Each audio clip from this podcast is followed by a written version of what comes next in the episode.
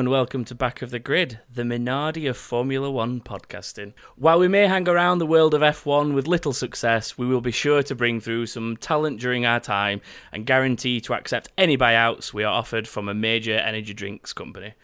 Uh, and one such piece of talent may hopefully be joining us for today's show. Um, I am Tom, and I am joined by Chris as usual, but we have a special guest, do we not, Chris? I mean, special's pushing it, but no, he's great. Would you like to introduce him? Yeah, this is Stu's here, another northern fella. I feel outnumbered now. Hello, hello. Yes, is this the attack of the Northerners? It is. Yeah. The North remembers and all that. Yeah. Oh, ni- nice intro track, guys. Thanks. It's very good. Do you like my swift editing of a meow? Yeah, yeah. Oh, it was a nice touch. It's a nice touch. Wait till you hear the other soundbite we're going to use later on. Even more proud of that one. one. yeah, that one that one took like half an hour of conversation between me and you, did it not, Chris? Yeah, browsing old YouTube clips. I look forward to it. I can't wait to hear it. You you'll you'll love it. You'll love it. Um so it's been a testing week F1's back. and yeah, it's now officially back here. So instead of listening to us try and talk about F1 but fill with Formula E, like in the previous, I don't know, do we call it a demo episode? What was it, Chris? It was a, a a dry run.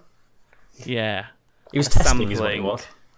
it was a sampling, which uh, it does a lot better than I thought it ever would.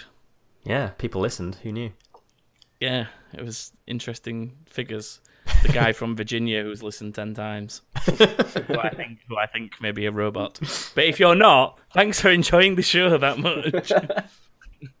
uh, but yes, Formula One is back. There has been testing, and we are going to do our best to round up and inform you on the general goings on of the Formula One world, and then some testing recaps from the last few days. Um, and then a look forward to what's coming next in the world of F1, realistically. So I suppose we'll start with the first piece of news, which uh, was that the Russian GP ha- now has an official deal until 2025. Uh, thoughts, guys? Good, bad, okay, Indifferent. indifferent? a- yeah. It's, not a great track. It's not a terrible track. It's Yeah, it's, it is it's, what it is. it's it's not. It's never been the most exciting race of them all, is it? It's it's, it's fairly standard sort of. So well, it's, it's just not a not a great not a great track. It's, it's yet This- to produce a great race. Yeah. Yeah, there's there's one bit of the track that I really like, and it reminds me of the old corner at um, Mexico that they got rid of when they rebuilt Mexico, and that's the huge left-hander. Yeah, it's a bit um, Istanbul as well, isn't it? Yeah, it's like an Yeah, inverse turn yeah. eight, isn't it? Yeah, yeah. Yeah, I know the. Yeah. and it's that is one part of that track I really like. Um, and it's Grosjean had a crash there. Was it last year or was it the year before?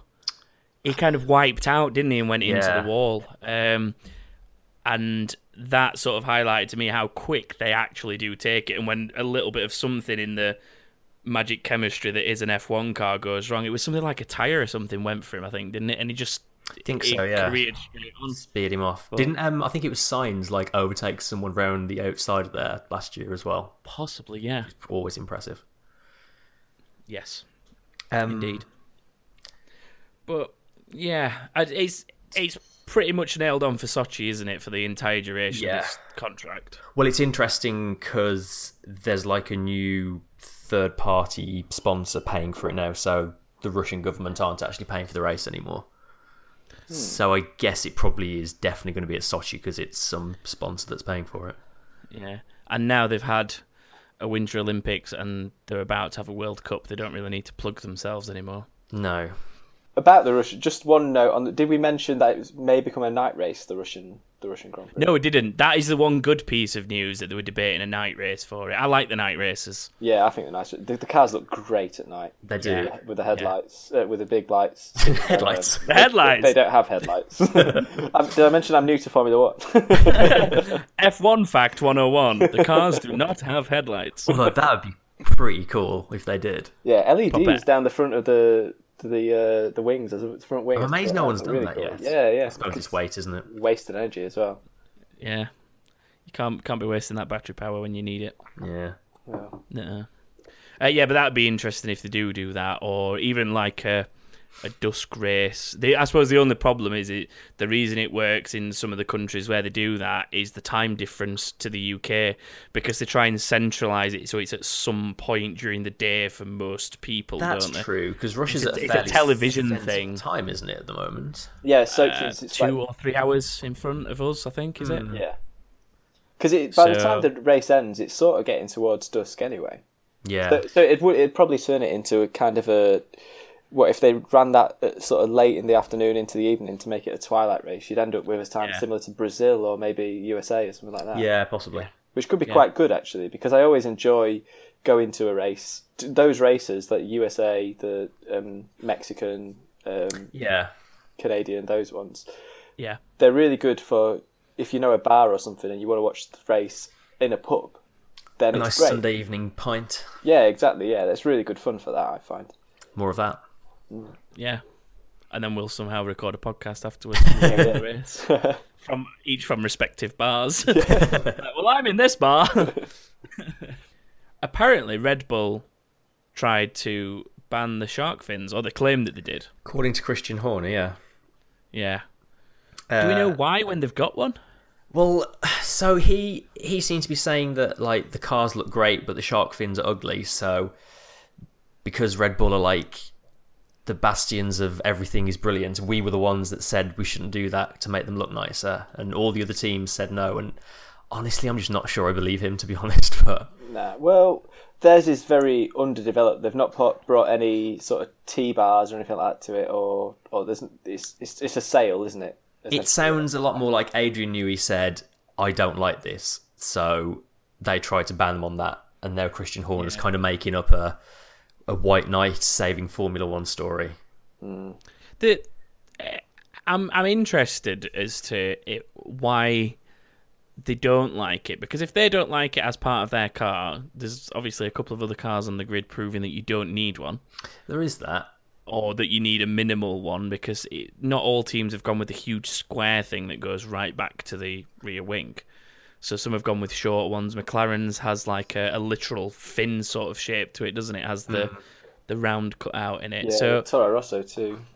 yeah, so they don't have to put one on. Um, but he himself, uh, this is Newey, said that he doesn't really do anything except add a bit more stability to the rear in the corners because of the way that it stops like a crosswind and things uh, when you're changing direction and stuff like that. Now, that's all well and good, but if the rear end of that Red Bull's as good as it always has been, and, and, and the rake angle that they run at gives them a great rear end performance anyway, as they always have, which is why they've always been good in the corners. Why put the thing on in the first place? Yeah. if And, peop- no one's going to get that much of an advantage from it. and I think it was the second day of the test as well. It was quite windy. They were saying that Yeah. the teams that were running them were getting sort of they look really unstable at certain corners depending on wind direction. So I can see them appearing and disappearing race by race. To be honest. There was an interesting spin I saw from, um, ooh, uh, it was one of the Renaults. I think it was Palmer in it at the time, and he lost it coming out of turn two, going into turn three, spun it and ended up in the gravel and had to be picked up. Um, and it was a rearward shot, so it was from kind of the roll hoop thing looking backwards, and you could see the thing flapping around backwards and forwards stable, do they? and it, well, then he dropped it. Now, I'd, the thing is, is did he drop it and make a mistake, or did some did it did a side wind catch that and actually knock the car off balance and doing the opposite of what uh, people maybe think that they're for? I don't know. Good job. Uh, Rosberg's not driving this year, isn't it? He, he Hey. hates a crosswind. We're gonna we're gonna be very anti Rosberg, I think, aren't we? That's two shows and two Rosberg. It is, isn't it? Uh, are we just sore losers, Chris? Possibly. Could it be that? I used to like him until he became Mardy at Mercedes. when he was like a Williams guy, I was like, oh, he's one to watch. He's got potential. Yeah. And then, And When then he was beating acted on that Schumacher. yeah, well, when he was beating Schumacher, I was like, yeah, see, he's good. He's a good guy. Get get him a better car and he'll do it. And then he started being Mardy and throwing hats at Lewis, and I was like, oh, what are you doing? Yeah, it was when it was when he started driving into Lewis. I think that's when uh, that's when I Yeah. started turning over. And that. wasn't just the hat thing. there was more to it than that. Uh, so yeah, it'd be interesting to see where that goes. I think, uh, but uh, if they don't want one, I don't think they have to have one. Well, no, no one's forcing them, are they? Um, and Mercedes have also proven that this whole new T-bar thing that's been fixed on the back of them, you don't need the fin to have a T-bar because they've fitted Also, not true. only a T-bar but a double T-bar, Yeah. if that is such a thing. The most interesting T-bar I've seen would be the uh, the Williams one. Have you seen the Williams one? yeah, it looks like a biplane. It's crazy. It's got like one right really high up and another one really low down in a sort of Yeah, inverted U shape. It looks Al- really cool. almost almost like um, similar sort of spot to where the monkey seat was on the old car. It was a bit further forward maybe than the monkey seats. You know the little things they had yeah. near the exhaust, little square Yeah. things. A little, Um, little bit further forward than that, but it's sort of. Oh, it's, it's, I think it, I don't think they're that bad. I think they look quite cool. I just hope that they don't it- sort of get out of control as time goes on and people are strapping all sorts of stuff Uh, down the back end. To, to be honest, as long as they're not flying off and causing issues, There is that. As long as they're safe, then I, I haven't got a problem with them because it's a classic example of Formula One aero engineers using the rules to their will because Yeah. there's a small gap which for those who are not technically minded there's effectively sizes that limit where the rear wing must be and how wide it's allowed to be and how far forward it can come and so on and how tall it can be there's then also the same rules being applied to things like these fins that are allowing the fins and where the car's um, body must fall down in, in, in relation to the rest of the car and so on. And then there's this like slither of a gap where you can basically have whatever you want as wide as you want. So the teams are taking advantage of that and sticking these wings on where they can because it fits in this perfect slither, and they're just making it as wide as the slither and then and then across the car. Um, and it it's the ingenious developers of Formula One that It's all about exploiting the rules, isn't it? And that's yeah. That's, that's why I love Formula One. That's wherever Yeah. an interpretation. It's, it's the different interpretation. A, it's the different interpretations you do get of the rules, which obviously do converge over time, but there's always differences.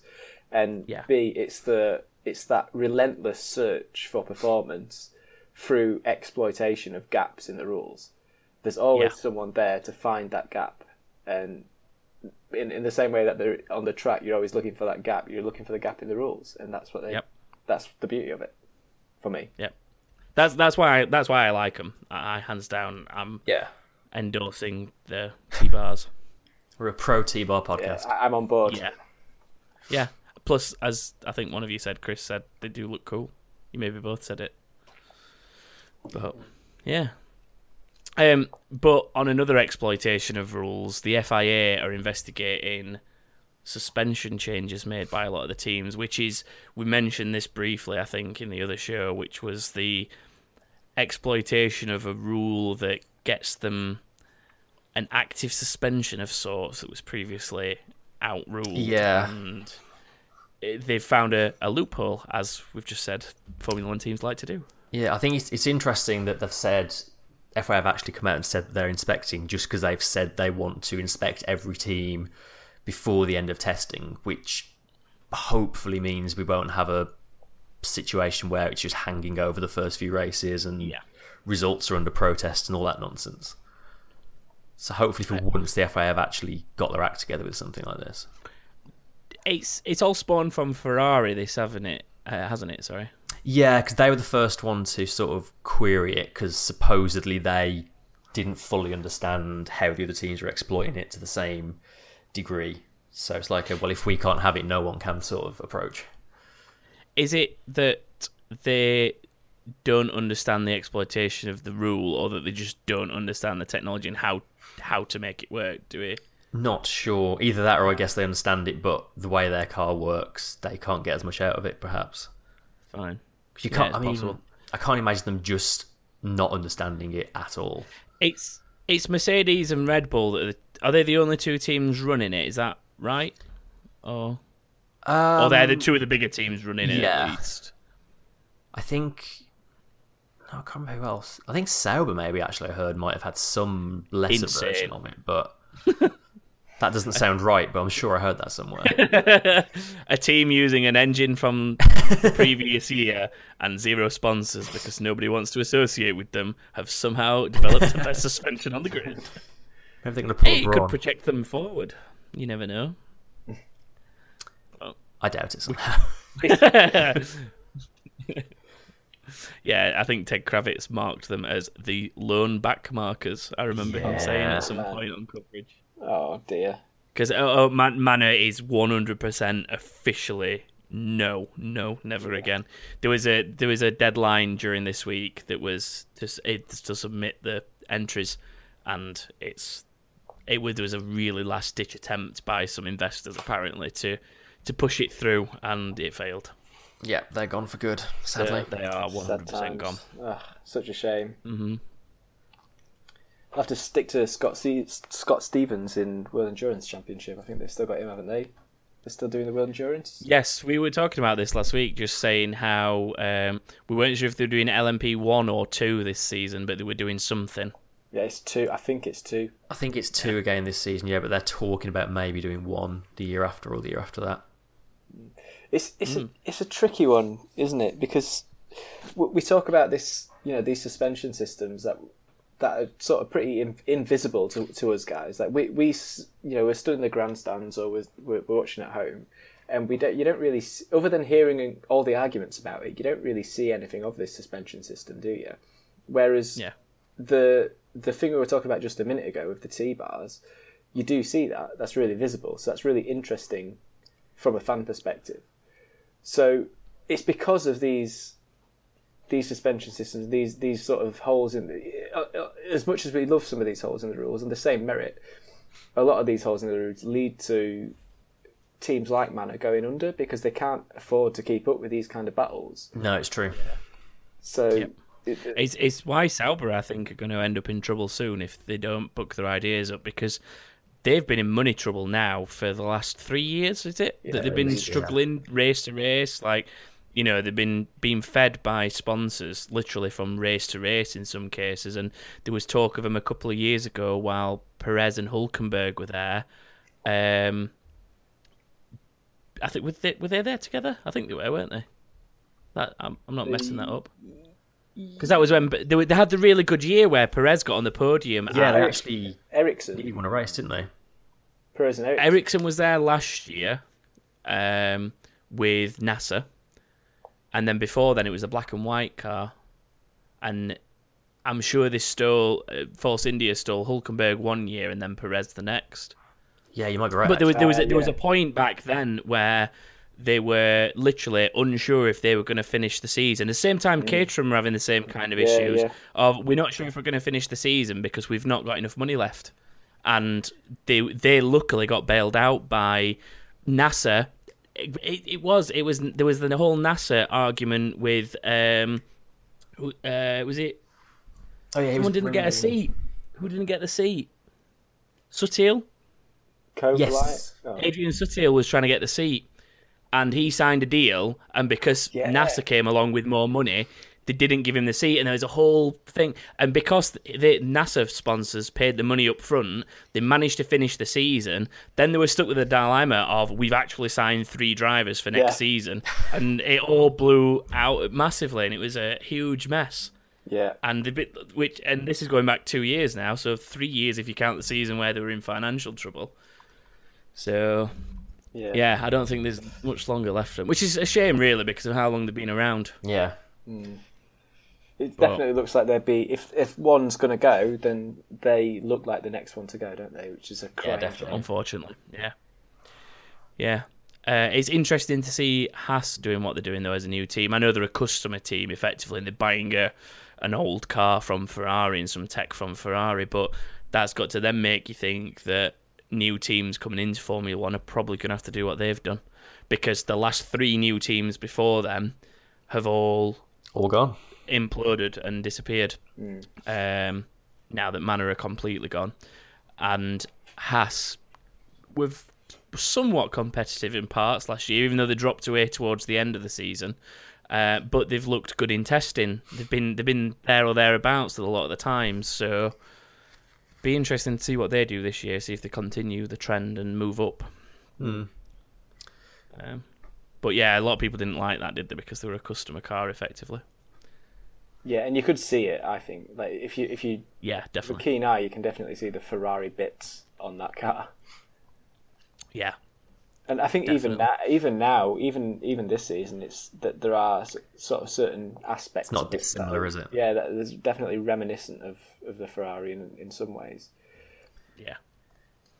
Um, I know we mentioned Sauber. There was um, Sauber have signed Tatiana Calderon as a development driver this week, and I have no idea who she is. Yeah, I had to actually do a bit of googling. So she's a current GP3 driver. She's 23? 23. See, uh, uh, GP3 as in competed last season.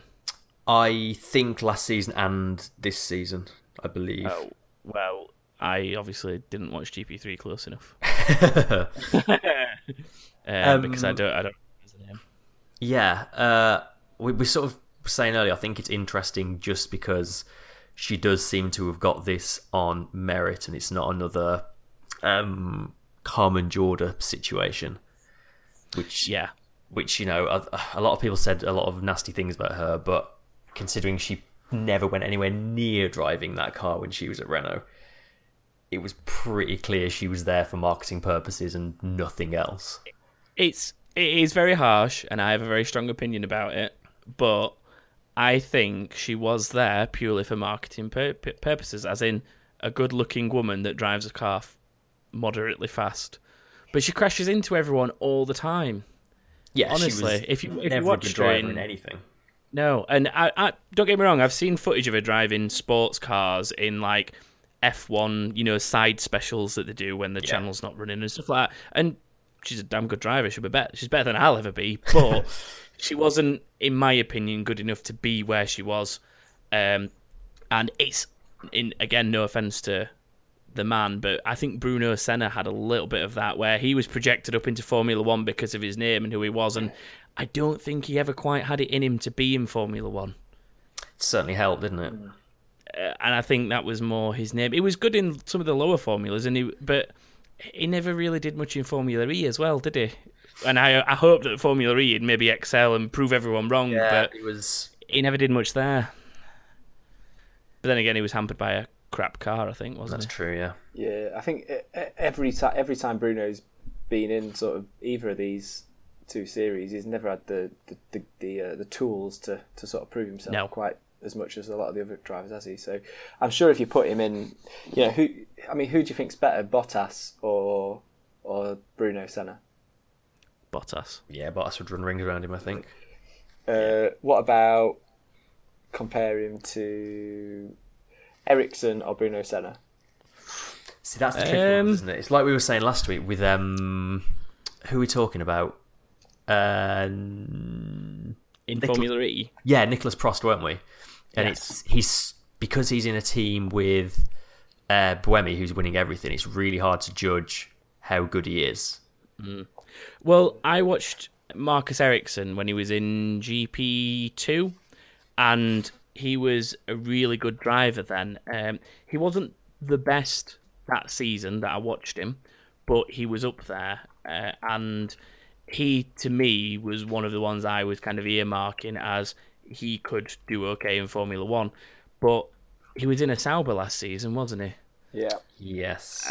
um, and I wouldn't want to judge anyone's career on being in that car last season. Uh, and unfortunately, he's still there, isn't he?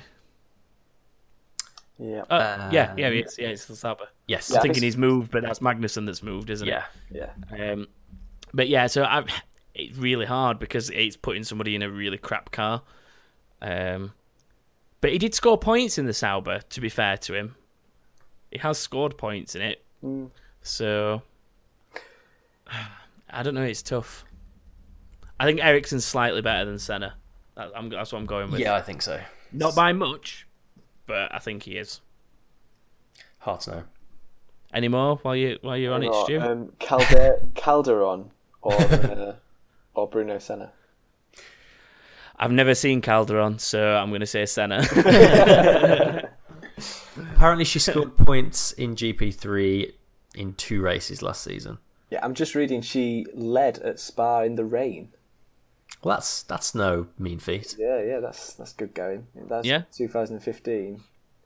Um, But it seems like she she's may already be like- better than Senna then. That could be a r- running game for the show. Senna or yeah, it could be. I was just thinking that.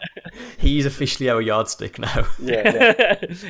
are they better than Senna? Yes. Okay, they deserve a seat. I've got one more: Jolyon Palmer or Bruno Senna.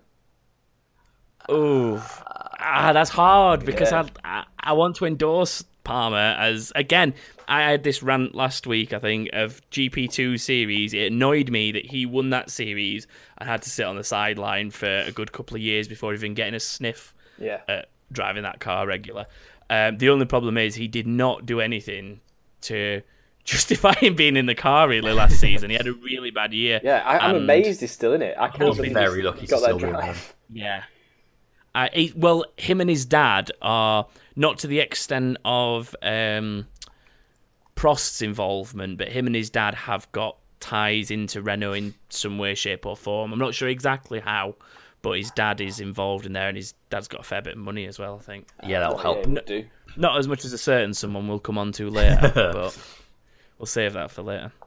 Um, and then the last thing I suppose we'll go about before moving on was the new wets that they tested uh, today as we record. Uh, they had the wet sessions, and apparently the wets are better, but the inters aren't as good as last season. Yes, the big complaint last season was that the wet tyres just aquaplaned too easily, and they were basically only good for following the safety car. Um, so the consensus after today seems to be that the wets are much better, although they did say there wasn't really enough water down on the track to properly tell. Um, Yeah. But then some more than one driver said that the intermediates seem to just burn out within a lap or two. So Yeah. it seems like Pirelli have got one thing right and one thing wrong. It's it's a difficult test though, isn't it? Because chucking water on a baking hot northern is the thing, Spanish yeah. Yeah, track is not really an ideal test of wet weather conditions because despite the track being damp, it's baking hot and it you know that water's the, even if the track is wet, the water's going to warm up pretty quickly Yeah. and then eventually disappear. Which I think a couple of people like Hulkenberg were saying that this isn't a real test No. because doing this in this condition is not a authentic and b like it's not going to last and it's not going to work like Yeah. it would in a real scenario Yeah, so well- the tires are the tarmac is is going to be warmer full stop. So that, so therefore it's going to be a lot easier to heat the tire. And the whole problem with with the rain is that it cools the, t- the tarmac. And therefore none of that heat Mm-hmm. is able to transfer into the tire. So yeah i can see how it's just it's a completely unfair test. It's not it's not really representative at all. It's um it's especially stupid when you've got um Paul Ricard in France, which is set up with a sprinkler system to yeah. imitate wet weather. Yet in Formula One's wisdom, they just drive some big trucks around and pour water on a road in Well, Spain. It's like they were they were meant to do a test provisionally at Paul Ricard were they not this yeah i season heard that yeah i thought that I I thought they would either doing one session at Paul Ricard and one at Catalunya, or even potentially having the two sessions at Catalunya and then a very short session. there were rumblings Ah. of it, but it just seems to have gone by the wayside, doesn't it? because there used to be a Bahrain test, if I remember rightly, to Yeah. test for the conditions out there, and they don't seem to have done that for the last year or two. No. But then again, all those have become night race, haven't they? So I suppose it's it's redundant because they're now racing those in cooler temperatures, Yeah. which are more similar to Yeah, the that's true. day races in Europe. So I, I suppose that makes sense. I think I called it a bit in Um, Sochi. If they do, if they do do a night race there, there'll be no track temperature. Yeah. It'll be freezing. No. There's a Winter Olympics there. No chains on Frost on the tyres. track. It just Yeah. blows my mind that there's last season there was so much complaint about the wet weather tires, and then they just seem to be missing every opportunity to do anything about it this year. Like Test at Silverstone, it's been pouring it down. For exactly, yeah. yeah, yeah. Like, why go over there? Come here. You get a good. And they're all they're all pretty much on the doorstep of Silverstone as well. yeah. They could like roll the car around the car. Oh, it's raining, lads. Let's go and do some wet weather testing. Pirelli probably got try- better data from the Mercedes launch event than they did for the entire day in Barcelona today. yeah. Uh, Ridiculous. nice. So, that's pretty much the news out of the way. Shall we? Um, should we talk about the most pressing matter of this week? uh, Well, and last week, which was liveries and car designs, New cars. Yay! cars, and ranking how they look. I love on how I love car launch season. it's my, one of my favorite times of the year. This in, in anything, Yeah. just It in is. life. It's so fun. It's so nerdy to be this enthusiastic about car launches. This the year- three of us, three of us sat together in a group chat, going, "Oh, the next car's coming in a minute, guys! Yeah, Are you watching the McLaren launch?" Ah! This year as well was just all one week, just bang one after the other. It was it was great. Yeah, absolute. It was actually good to be so regimented. Everyone Yeah. had a date, and everyone stuck to it, and it was just like, boom, day one, boom, day two, and it was good, much better than in the past. Loved it. Uh, so we did a little wrote an article for things as well, yeah. yeah, um, some people were a little offended by some of your rankings. Well, we had a, we had a, a vote between us. We all worked out a top ten and then kind of amalgamated them. We mostly agreed on things. There are a couple of discrepancies. yeah, I think that the top two we pretty much all agreed on, Yeah. I which we'll get to. the bottom. The one- bottom two we definitely agreed on Yeah. i- in those exact positions. Yeah, the bottom. Um, yeah, some of them in the middle are controversial, but let's let's start at the bottom and work our way up. If you are interested in reading the full article Chris offended people with, by the way, just head to backofthegrid.com, which is our official website, and you can read it in all, all its glory. So the bottom of the list, or first, depending on how you read it, the worst, the first of the worst is, and I'm sure no one could be surprised by this, Drum roll, please. the VJM 10. the Force India. It's so Force bad. India. the forehead India. Oh, I've not heard that until just now. It's good. I love that. That's it. For the rest of the season, they are known as Forehead India. it, it's getting worse the more I see it. It's. I think the thing is, like the last few years, there's been a lot of really dull grey and black liveries, and a lot of those teams now have gone and done interesting things. Mm-hmm. And the Force India looks even worse now because it's the only one just in this really boring grey. Yeah. It's it's little it's little things that have annoyed me about this car though. That and there's a, it's just a lot of little things. If it was one of these things, you'd let it slide. But the rear wing thing, the shark fin, is just the most boring plain grey with nothing on it, and it looks like some kind of plastic thing that's just been stuck in the back of the car for no reason. The matter's as well after You've then got the across weird- the back of it. yeah, exactly. It's like, oh, let's design the livery. Oh crap, we forgot to paint that thing. Ah, just stick it on, it'll be fine. And then you've got the weird nose, the nostril nose thing, which I know some of the teams have got the weird little thumb nose thing, which is for, like for regulations and stuff. But what what is going on with the front of that? Like the huge slots up either side and stuff.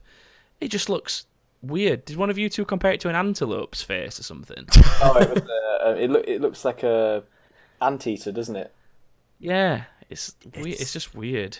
The, the And then there's a forehead. when when you look on the if you look at the article and you see the two side by side, then how much better the the 2010 Yeah, Yeah. like compared to this?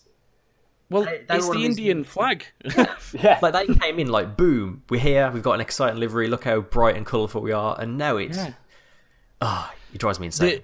the the bit the bit that I like, the line that you wrote for this was it's the the old car was a bright, vibrant car f- based on a bright, vibrant flag from a bright and vibrant country, and then you've just now got this dull grey and black thing with a little orange stripe and a tiny bit of green at the bottom, oh, it's abysmal. and it it looks like it looks like similar to the old West McLaren liveries, which I hated Oh, at the yeah, time. Yeah. never a fan with like those. Hakkinen and Coulthard era.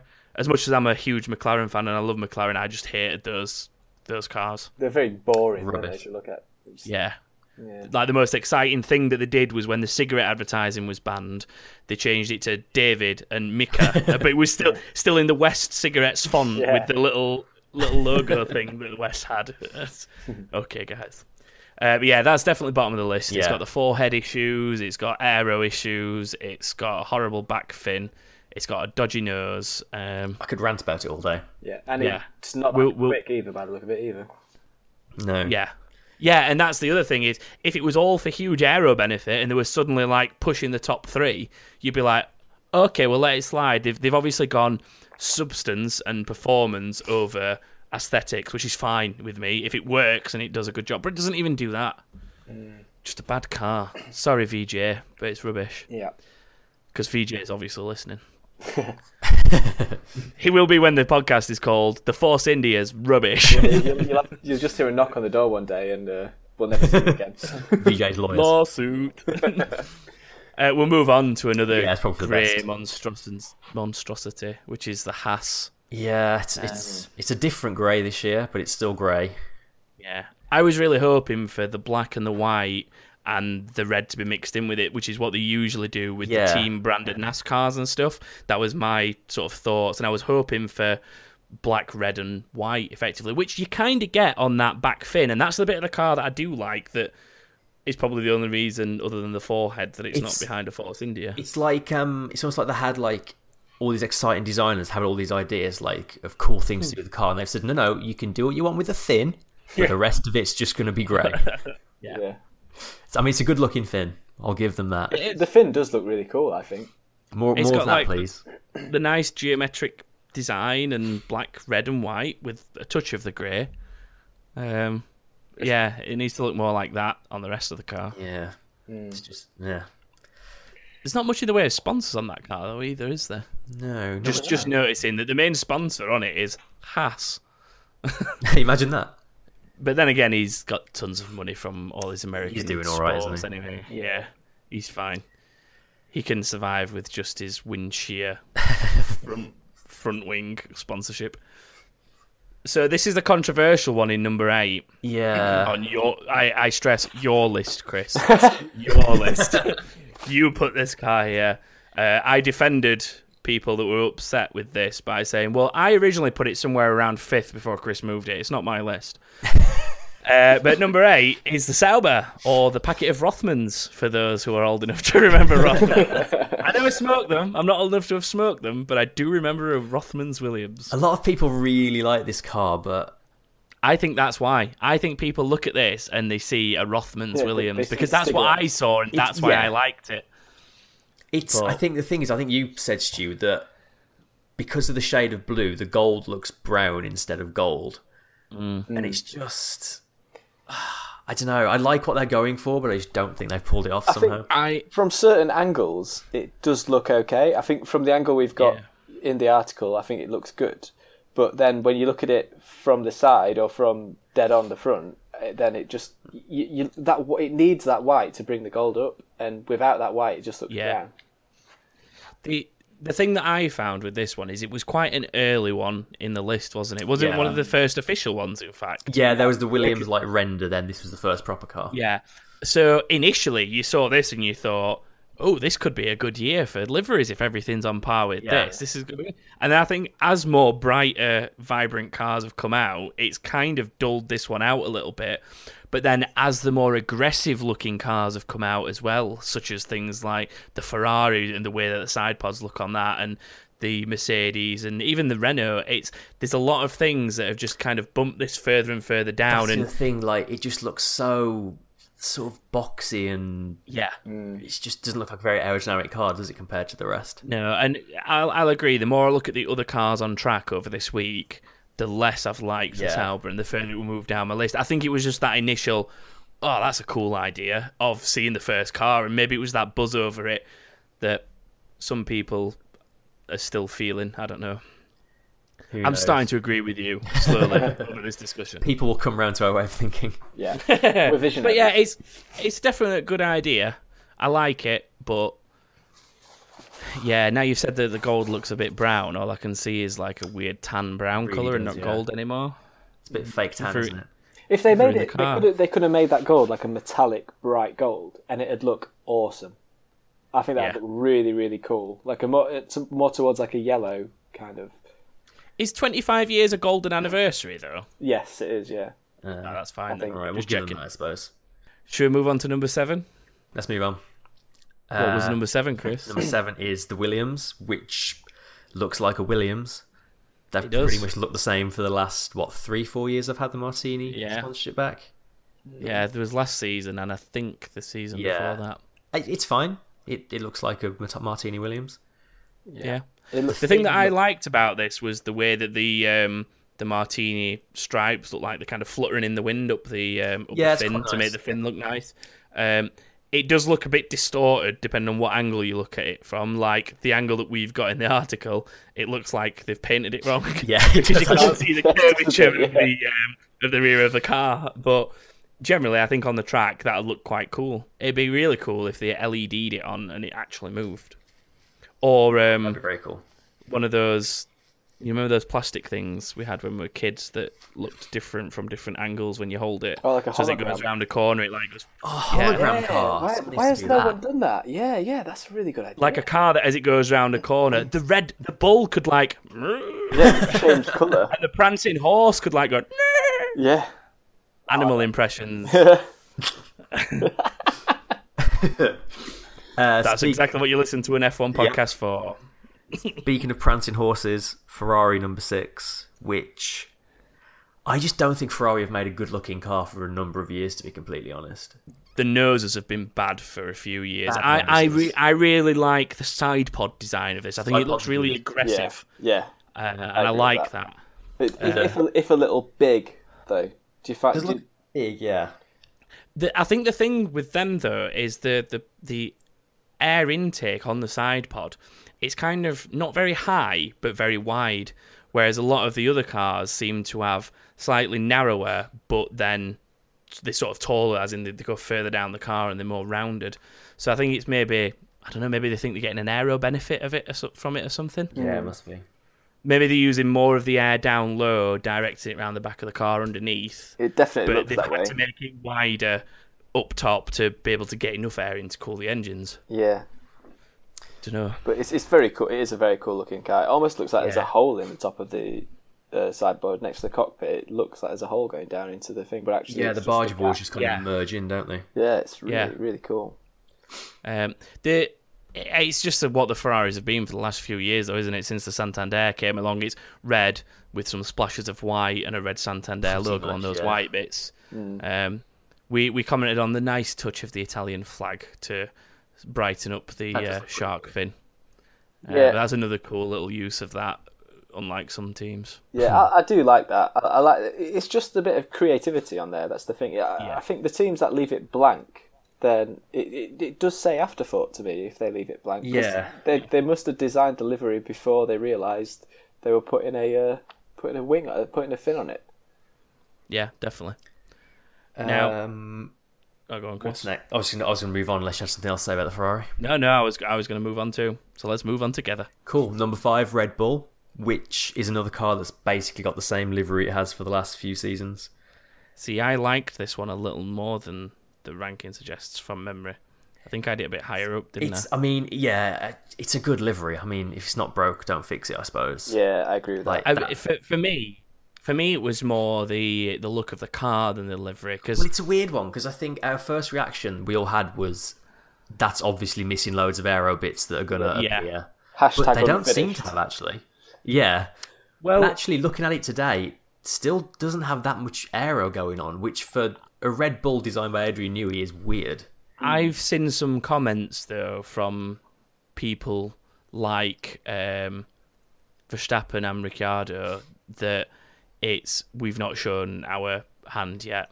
Yeah. um, which Red Red Bull strike me as the team that, especially when you've got someone like Adrian Newey coming up with it, you would kind of almost trust the guy to say, if we put this on, uh, last minute, it's going to earn us half a second, It'll go. and if we add this over here, it's going to add another half a second. We've got a second in the bag. Let's test it without them, and then put them on after because they've done things like that before of not put bits on until literally they're lining up at Melbourne to Yeah. to qualify and things well not qualify but you know practice and stuff Yeah. and things come out of the woodwork suddenly and appear on these cars um, and it wouldn't surprise me if we saw that especially with those kind of comments of yeah we've not we've not shown us potential yet coming from the team the other thing is it'll be Chris- interesting Christian Horner spent most of the winter talking down their chances, which to me is a sign that they actually think they're onto something and will probably be do- Yeah. doing well this season. The front wing's got an interesting hole in the front of it. The nose. Yeah, The nose, it's yeah. vacuum cleaner nose. Yeah, um, I heard them trying to get him uh, Newey to explain that, and he didn't really want to go into a huge amount of detail, but Yeah. he just said it was it was to direct airflow where they wanted it, Yeah. which we kind of know that that's what he's Oh, there yeah. for. nice one. So, Predominantly for driver cooling, I think I believe is the uh, is the line he's towing there. Yeah. yeah, th there's there's a lot of rules around Yeah, yeah. openings that you're allowed on the front of the car. It's um, it all spawns from the the whole F duct thing, doesn't it, of McLaren? Yeah, pretty much. Um, so yeah, it'd be interesting to if someone gets hold of some technicals that explain that a little bit more. One thing I do Mm. really like about that car is the is the sort of sloped angle on either side of the side pods. They sort of hunker Drop down. away. Yeah, Looks really like- weird yeah. from the front, doesn't it? it looks a little bit like a weightlifter with big shoulders. Yeah. Bit of a unit. If I, it definitely looks a lot more aggressive from the front than what it does from the side on, because like you say, when you see it side on, you sort of see um, not much aero going Mm. on because it's maybe not all there. When you see it from the front with that kind of uh, staunch kind of look, Yeah. it's, it does look quite aggressive. I wouldn't want to see it in my mirrors if I was an F1 driver. That's for no, sure. yeah, yeah. Um, next, Chris, what did you put in fourth? Fourth is the Renault, which Yeah. is a damn good looking car, I think. Yeah, I It's, like um, this car. Yeah. I do like this one. Best looking fin? Mm, uh, quite possibly. Um, they've got one of those weird cutouts I was talking about, where they've not gone for a full, just square, stick it on the end kind of thing. Um, Looks a bit and the little yellow stripes quite nice along the top because it's subtle. Yeah, and they've actually printed something on it and not just had a big void at the top.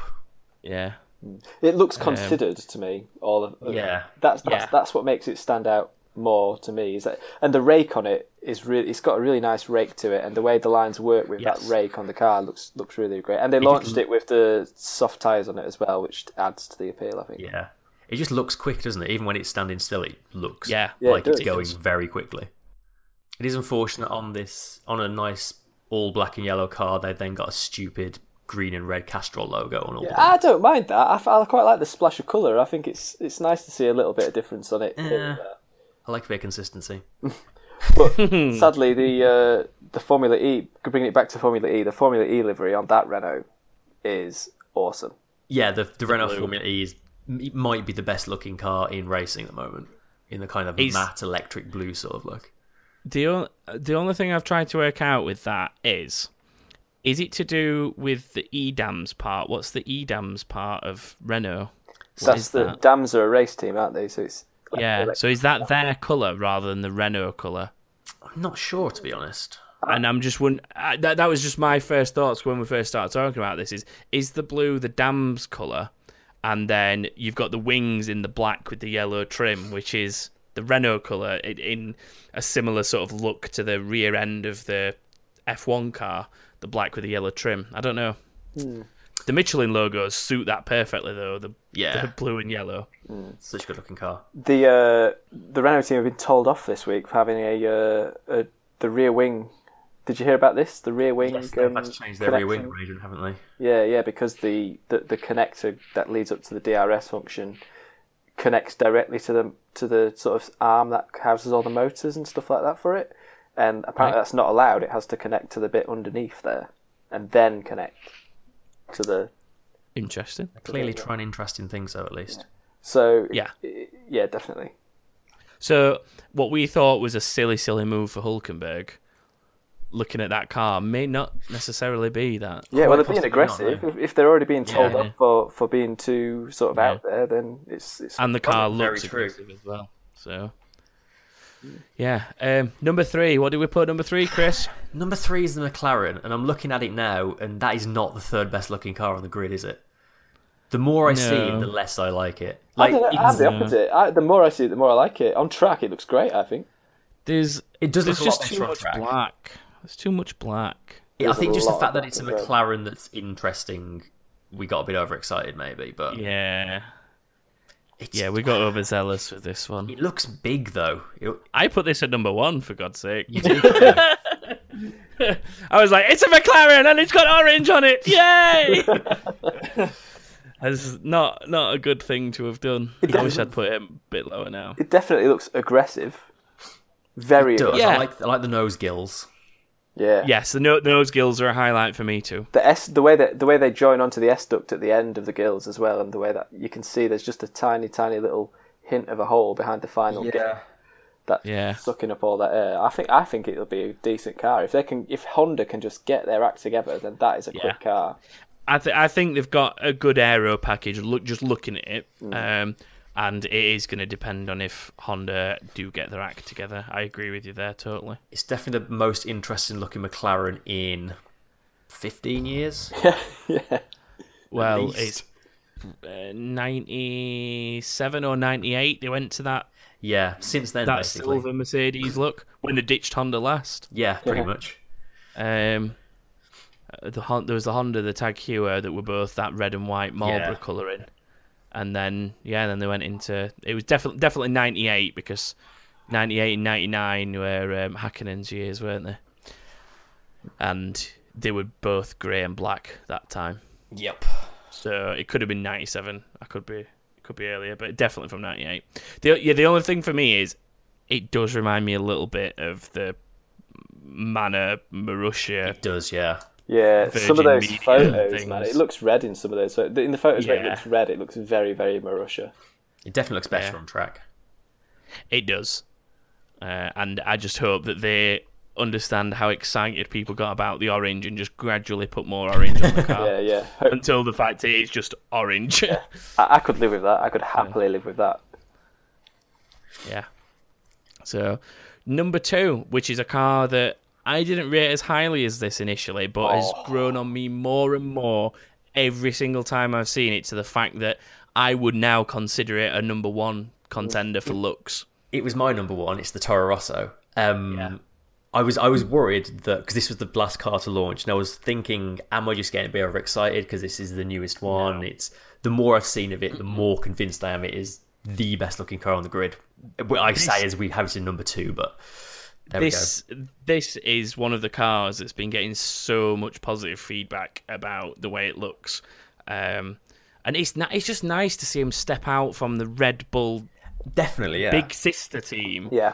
um, and just be a bit different because uh, ye- for years that car has just been a slightly darker version of the main Red Bull car with a red bull on it.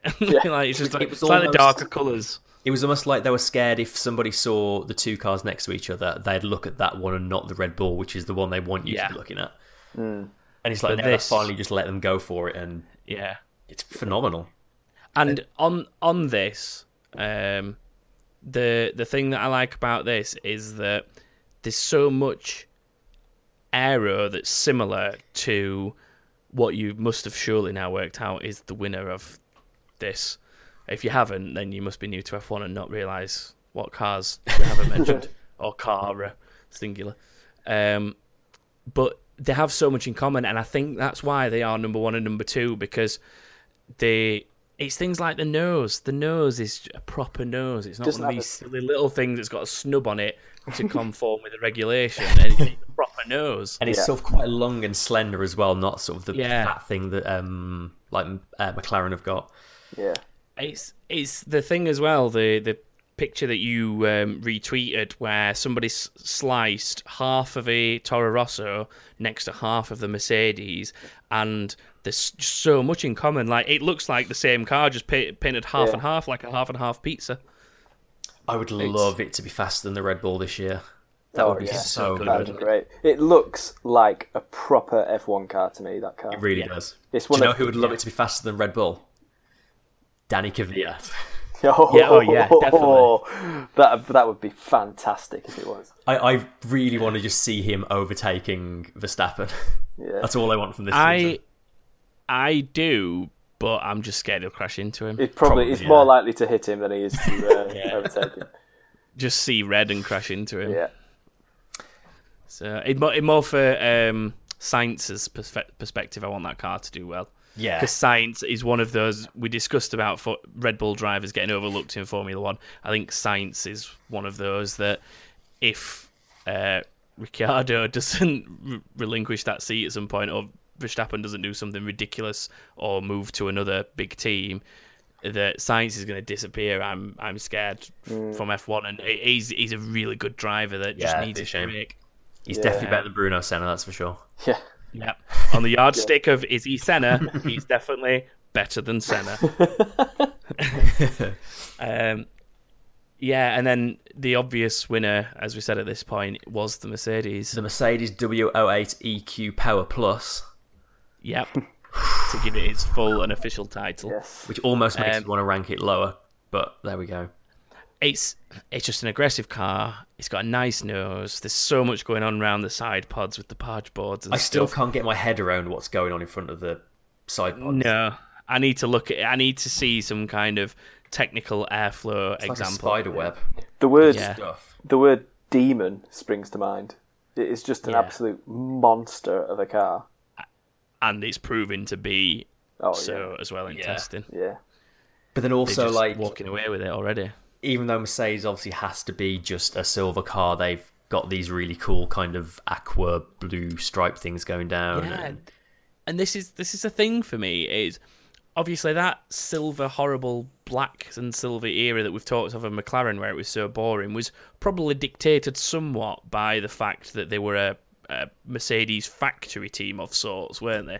They were the lead yeah. uh, Mercedes team, but an actual factory team from Mercedes don't seem to have that problem when it comes to design. Like, I know it's another sponsorship color because it's the Petronas colors and that's why they're there, but they work really well together. And whoever's designing the cars, little things like the the wheel rims having the Petronas green on them and stuff. Yeah, like, even the um, Mercedes badge on the nose has got a hint of the green into the badge Yeah. as well. Yeah, it's just those small touches, isn't it? That that make it again make it look like a complete design. It doesn't look like there's an afterthought on there. The one the one thing I did want to point out that's similar on these cars, which surprised me to find out, is the front suspension. Uh, we talked a little bit about it before the show, but to bring it up properly, they both have the same front suspension system, which is where the arms actually reach out to the wheels, the top arms, slightly higher than they need to, and then a kind of a have an attachment that joins them back down to where they should be. And it's all for aero benefit. Now, teams have been doing this with the rear suspension for the last couple of years, and everyone pretty much does something similar with the rear suspension.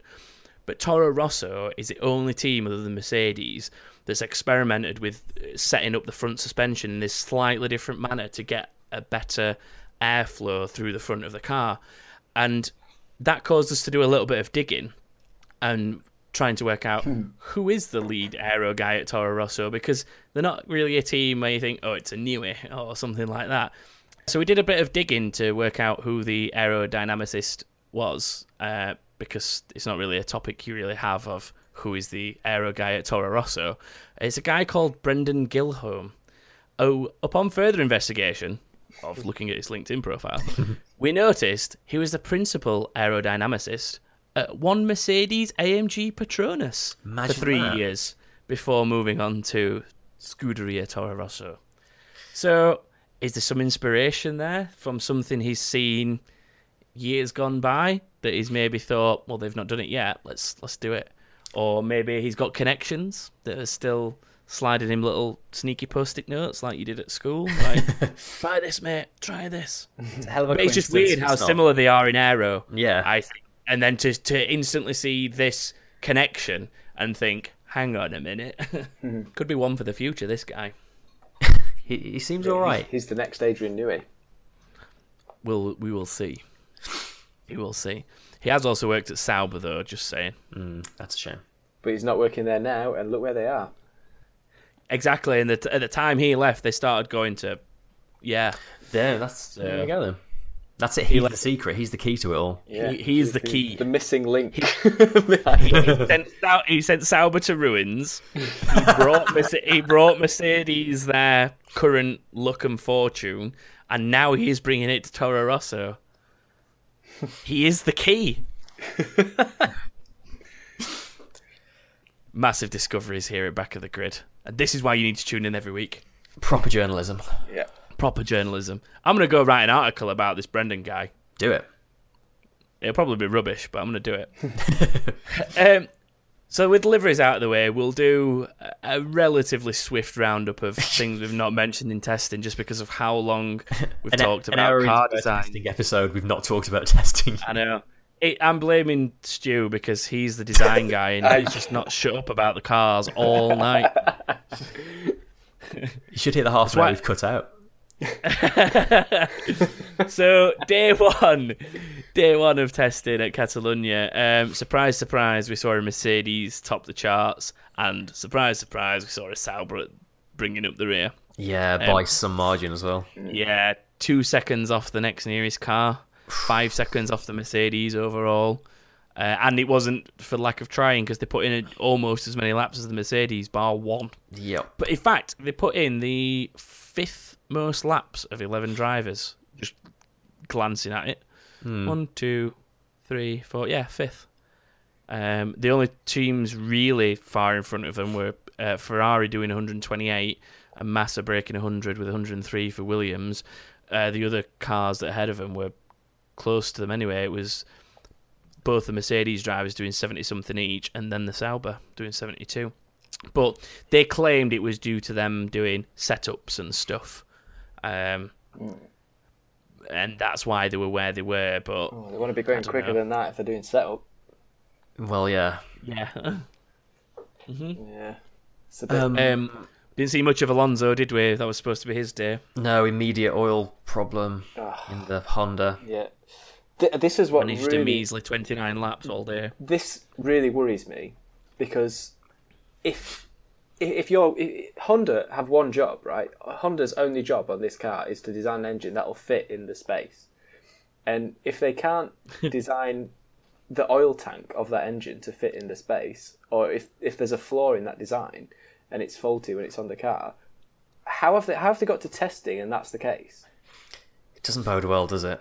It's it's so Well, bad. This this is why we would make good journalists if we were allowed to be them. Please let us Formula One, because that is exactly the questions that I saw Ted Kravitz put into Eric Boullier. He was saying, "How have you gone through all winter with computer aided design and everything that you've done, and not realised this thing is a problem?" Hmm. You can't Like, get it's to, not it's not even like it's the first time they've turned the engine. Yeah. How have they got that far? you can't get to testing day one and go, oh, it, it doesn't go, guys. I- I- uh, uh, Yeah, We've pressed the go button and it's not gone. I don't, I don't know what to do. Like that's, like you say, one job. Yeah. yeah. So, It's, uh, luckily, things did get a little bit better over the weekend, uh, over the week. Sorry, but not by much. No. So we'll discuss more in a moment. Uh, and then some sensor and battery issues hampered Ricciardo, who ended up fifth overall, just over a second away from Hamilton's time, which was a 121.7 for the record. Uh, but he only managed something like 50 laps. Yeah, they had a pretty rubbish first start actually. Red Bull. Yeah. Um, but all these teams having problems uh, were playing that classic line of, uh, "Oh yes, at least it's only day one of testing, though. It's not Melbourne, is it? We've got we've got eight more days, so we can get this ironed out." Like with McLaren at the minute, you think, "Oh god." yeah, couldn't need more than At, at least Red Bull, you have some faith in them actually sorting out whatever the problem is, and it's just a freak accident or you know weird problem that won't come up all the time. With McLaren, you hear something like that, and you think, "Oh, not again." It just Yeah. it just it harks back to Honda's first year of testing. For Honda's first year back, sorry. Yeah, It, it was exactly the same then, and look how far behind they were all season. yeah, Yep. And as, as soon as I heard that they were they were just completely new architecture, completely new design on the engine, I knew this would happen. I just knew it. Yeah. As soon as I heard that, I thought it's gonna be this. It's gonna be 2004, uh, 2015 all over again. I I mentioned it to you. I think during the car release we didn't. I, I was mentioning to you the comments that they'd made where they'd kind of they were claiming that they'd started again with the engine and scrapped the whole. Let's make it compact. I can never remember. Was that was that um, Honda saying we want to make this really compact engine, or was it McLaren saying this is the way the car's designed, make it fit? I think it was the latter. Um, Yeah, I thought it was, but I wasn't sure. Uh, and it appears they've now ditched that. I mean, yeah, the McLaren's go. noticeably a chunkier car this year, so I guess Yeah. they've just given them a bit more space to. The, I, I suppose the question would be: Is were McLaren being overly aggressive with how tightly packaged they want it? Um, I don't know. because it didn't look much slimmer at the back than any other car on the grid in previous. So can't have been that that much of a big ask for for Honda, surely. You'd well, there's a lot more. There's a lot more. The weird thing is, there's so much more space to it with now in these cars as well because they're like Yeah. a foot wider. Yeah. so, Yeah, exactly. so, oh, it's just it's beggars belief. I cannot believe it's happened again. yeah. It's a worry. Mm. Let's hope it's a blip. We we all have blind hope when it comes to McLaren. Yeah, yeah. I, I uh, don't, and don't get me wrong, I love McLaren. They are they are my favorite, probably my favorite Formula One team. Same. So it, it kills me to see them in this position. Oh, it still feels like they're a few years away from even coming close to winning, though, doesn't it? Oh yeah, they're not. Uh, I- We're the the best that they can hope for this season, in my opinion, is to be consistently in the points. The the way that it's looked from testing. That'd be a success for this season, yeah, I think. that's what I mean. They want the the that's the best that they can aim for at the minute because there's no way they're going to push the top teams like they once would, and they're definitely a light year away from ri- winning races. oh, for sure. Yeah, especially when you've got a season like last season where Mercedes shut everyone out but Ricciardo and Verstappen, and the only reason they shut they did let Verstappen through is they crashed into each other. yeah. So Well, yeah, each other. yeah, that's what I meant. No, I mean, Yeah. um, day two, we saw the first sighting of the double T wing mentioned earlier. How, how many how many T's do you reckon we're going to have by the end of the season?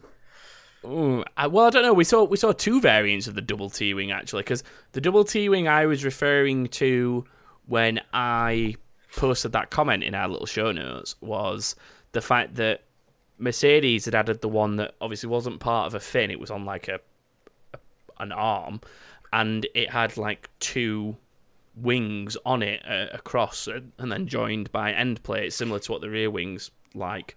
Uh, but then obviously there was the uh, the Williams one, which That's had the whole the high and the low, which is lovely to look at, and I assume very beneficial from an aero point of view. Must be. With the triple T wing next week or whenever it, it, will be. you know what? It won't, it won't surprise Excellent. me. I, I I reckon we might even see a quadruple. an official back of the grid prediction: a Yeah. quadruple T wing will emerge. The quad- unless they get banned in the meantime. yeah. which is entirely possible. It is indeed. Um, Haas, as we said earlier, sort of not I wouldn't say outperformed, but kept up with some of the bigger boys. Yeah, it's pretty during decent. day two. And the most laps as well, which is always good in testing. Yeah, um, did Magnussen have a problem day one that limited him to fifty one? I can't quite I remember. they were, yes. I can't remember exactly what happened, Yeah. but they definitely had some kind of problem. Yeah, but Haas were one of the only teams to break 100 that day, other than Ferrari and Mercedes, which Mercedes did do it on day one, but obviously across two drivers. Yeah. Um, but they've been showing their dominance all week in terms of let's just go out and do some laps and put in some good times for, for a laugh almost. Uh, although Raikkonen did top day two by 0.023 of a second, but he did top day two. So Glory run. and another century plus for him and Ferrari as well. It was um young Mr. Stroll's first day in the car. Yeah, guess what he did? Spun it twice. Yeah, and and went in the wall. Yeah, he was he was a minor in the wall, wasn't he, on day two? Um, Just a- a was day two the one where he rolled into it and bumped the nose? Just a nudge into the that wall, video- yeah. Yeah, that video footage of him climbing out the car. Yeah. Yeah. Um. So yeah, did twelve laps and put it in a wall. uh, and more woe, woe even for McLaren. Yeah. Vandoorne, forty laps for him, second bottom, only behind Stroll, and that's probably only because he put the car in a wall.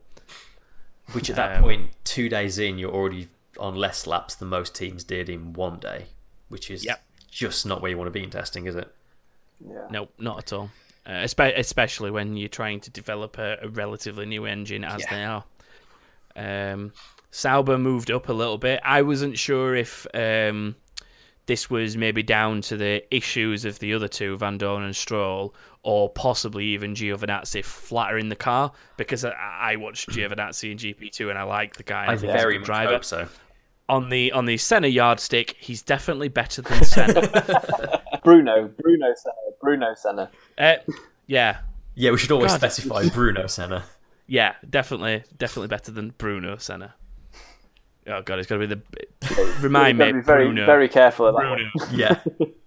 That's a bold Yes. claim That's- otherwise. you- You'd be opening up a pack of Delitos. Um, Do you know Yes, what though? there's- It's just good to see Giovinazzi in an F1 car as well. Like yeah, he's he's got to a point where I think he deserves to be getting totally, the yeah. Um, and to be fair, he's Ferrari reserve driver, Yeah. isn't he?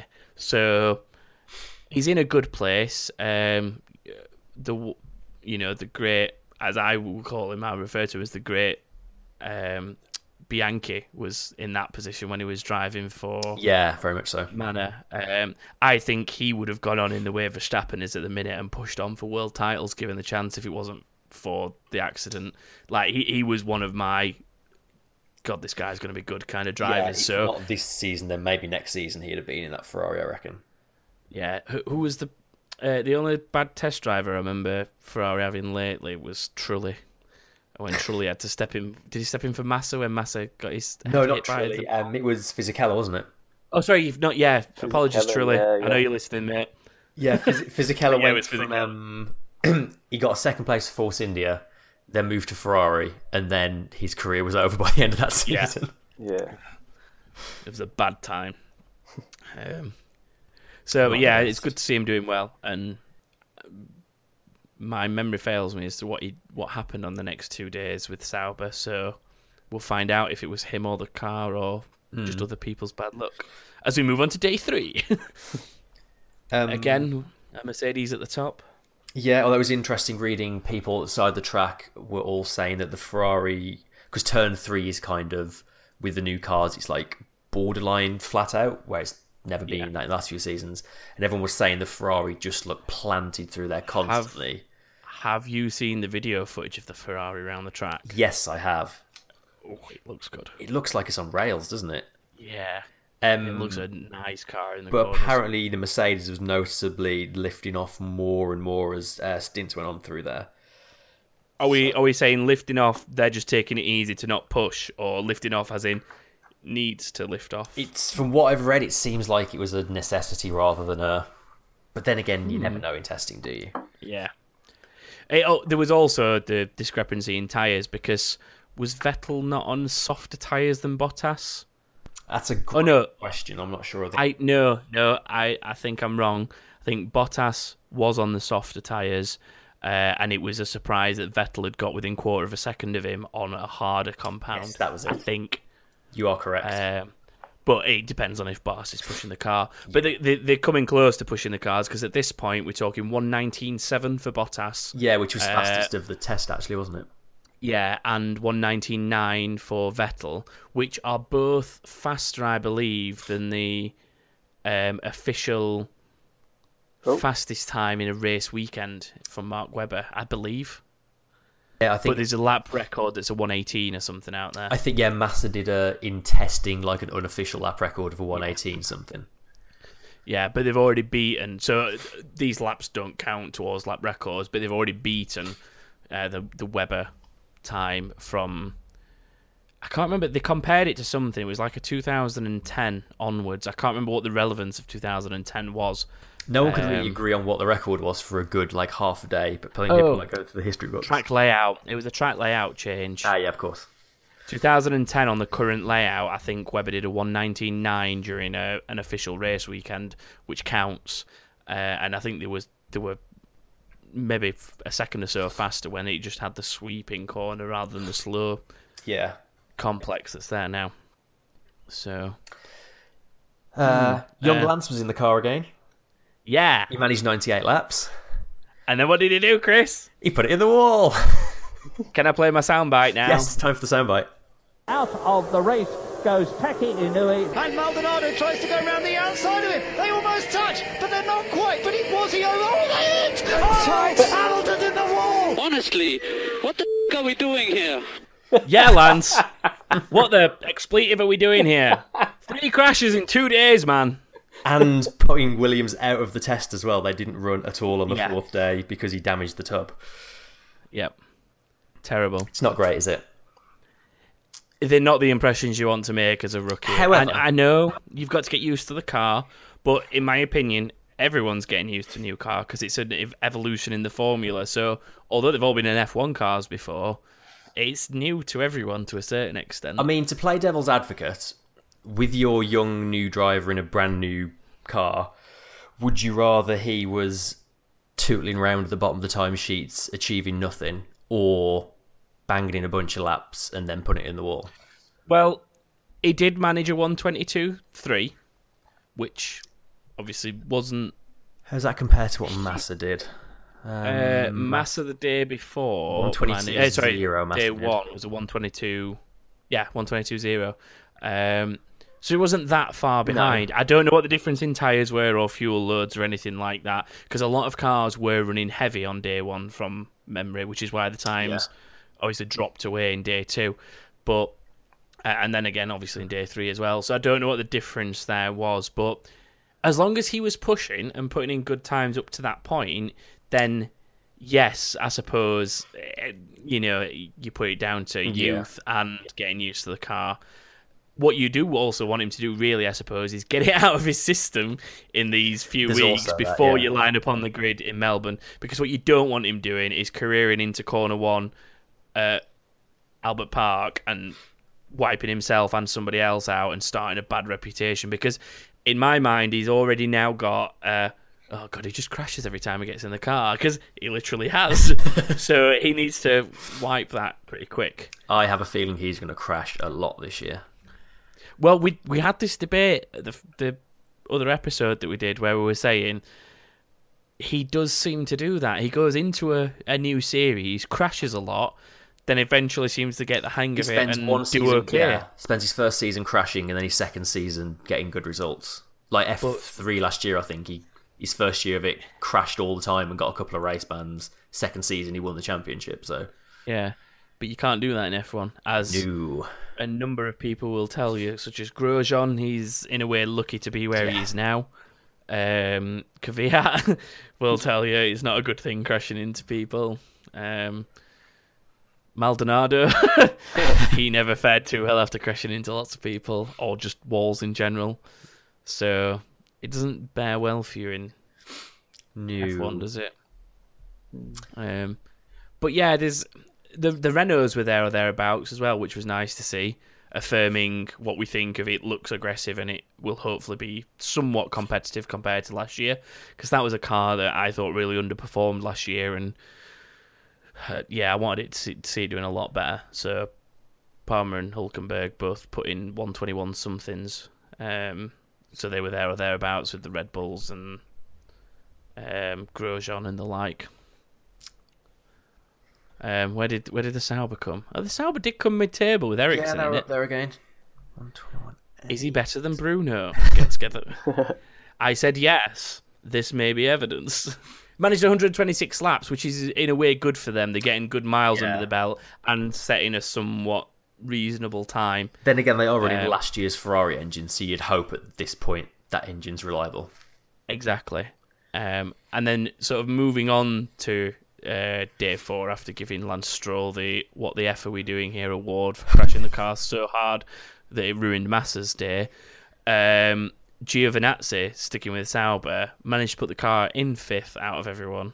One twenty-two four. It's a decent lap. That. Yeah, yeah. Um, and this it was wet all day, wasn't it? Was it wet testing all day, or did they, They- have dry spells? They wet the track before it started, and then they let it dry out, and then after lunch they wet it again. Um, yeah. which we've, so obviously these are all dry times. Then we've already moaned about up to a bit. I mean, Yeah. a lot of teams were quite reluctant to go out while it was wet anyway, which kind of defeats the object of doing the wet testing. But there you go. Um, please enlighten me because I've missed this bit due to being a little bit busy today before we recorded. Uh, why did Kvyat only manage one lap, gentlemen? He he went out did an installation lap, came back, and they decided that they wanted to change the engine, and for some reason that took the entire rest of the day, Oh. Uh, which is a shame. I was just wondering if he'd crashed into someone or No, something. Just I put wouldn't put it past sweet him. time on that engine. Yeah. Okay, that's fair enough. Yeah, Um, Ferrari quick. yeah, there was an- as well. for yeah, Ferrari quick. Uh, another Palmer decent lap in the Renault 121.7. Um, Raikkonen topped the day with a 20.8. So everyone else was a little way off him, nearly a second for everyone. Other than there was only Verstappen and Palmer that were within a second of him. The McLaren, when it's been running, has has shown you know not terrible pace. I don't think compared to where it could have been. Yeah.